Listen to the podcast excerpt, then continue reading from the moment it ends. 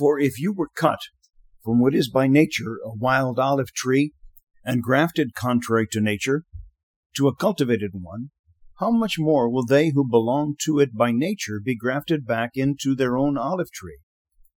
I do not want you to be unaware of this mystery, brothers, so that you will not become wise in your own estimation. A hardening has come upon Israel in part until the full number of the Gentiles comes in. For the gifts and the call of God are irrevocable. My topic today is really very simple. Throughout the Old Testament, God speaks about how precious Israel is to Him. But they created a problem for themselves in St. Paul's day that continues on through today. The problem they created is a lack of belief in Jesus as the Messiah. As Christianity spread across the Mediterranean, the early Christians became uh, something the Jews grew to hate. That may be too strong of a word, but the Christians were kicked out of the synagogues. St. Paul, before his conversion, was a well known persecutor of the early faith. So, when we read about this chapter in Romans, we hear St. Paul talking about how the Jews of his day have been cut off. We don't have that reading for the Mass, but that is why I chose the first part of what I quoted.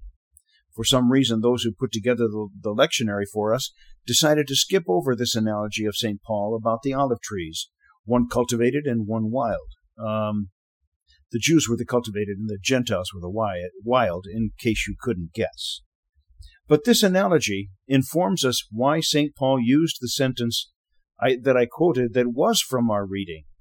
For the gifts and the call of God are irrevocable. He was referring here to his own people. He writes about the fact that the Jews, stepping away from belief in the Messiah, opened the door for the Gentiles to come to believe in Jesus, to be grafted into the family of God. He goes on to ask a question. If the Jews falling away enabled some of the Gentiles to be added, what will be the result if the Jews return? The church has not been entirely successful in bringing the world to Christ. We've had good times and bad in accomplishing that evangelization. But what if the Jews were to turn to Jesus?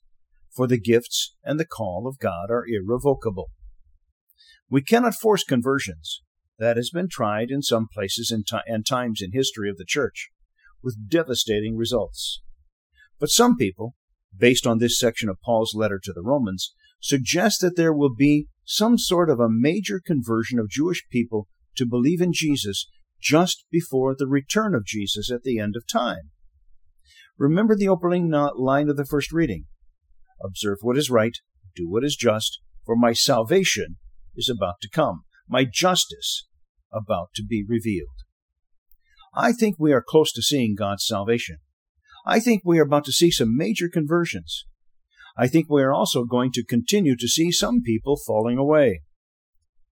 Pope St. John Paul II prayed for an a new evangelization at the turn of the century, 20 some years ago. We have been trying to build that new evangelization in our modern church, but it has not been very effective. This is part of the drive that Archbishop Lucas wants us to make as we consider the motto of the Archdiocese one church, encountering Jesus, making disciples, living mercy. And we have added here at Midtown Catholic, sending apostles. Saul's conversion to Paul was a movement by Jesus himself.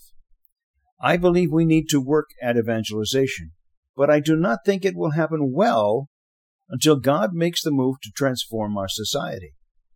I think we are coming close to seeing that salvation, that movement of God. How ready are we to receive people who are crying out to know Jesus? I remind you again of something I mentioned before. Do you have your story for why you believe in Jesus ready to tell someone else?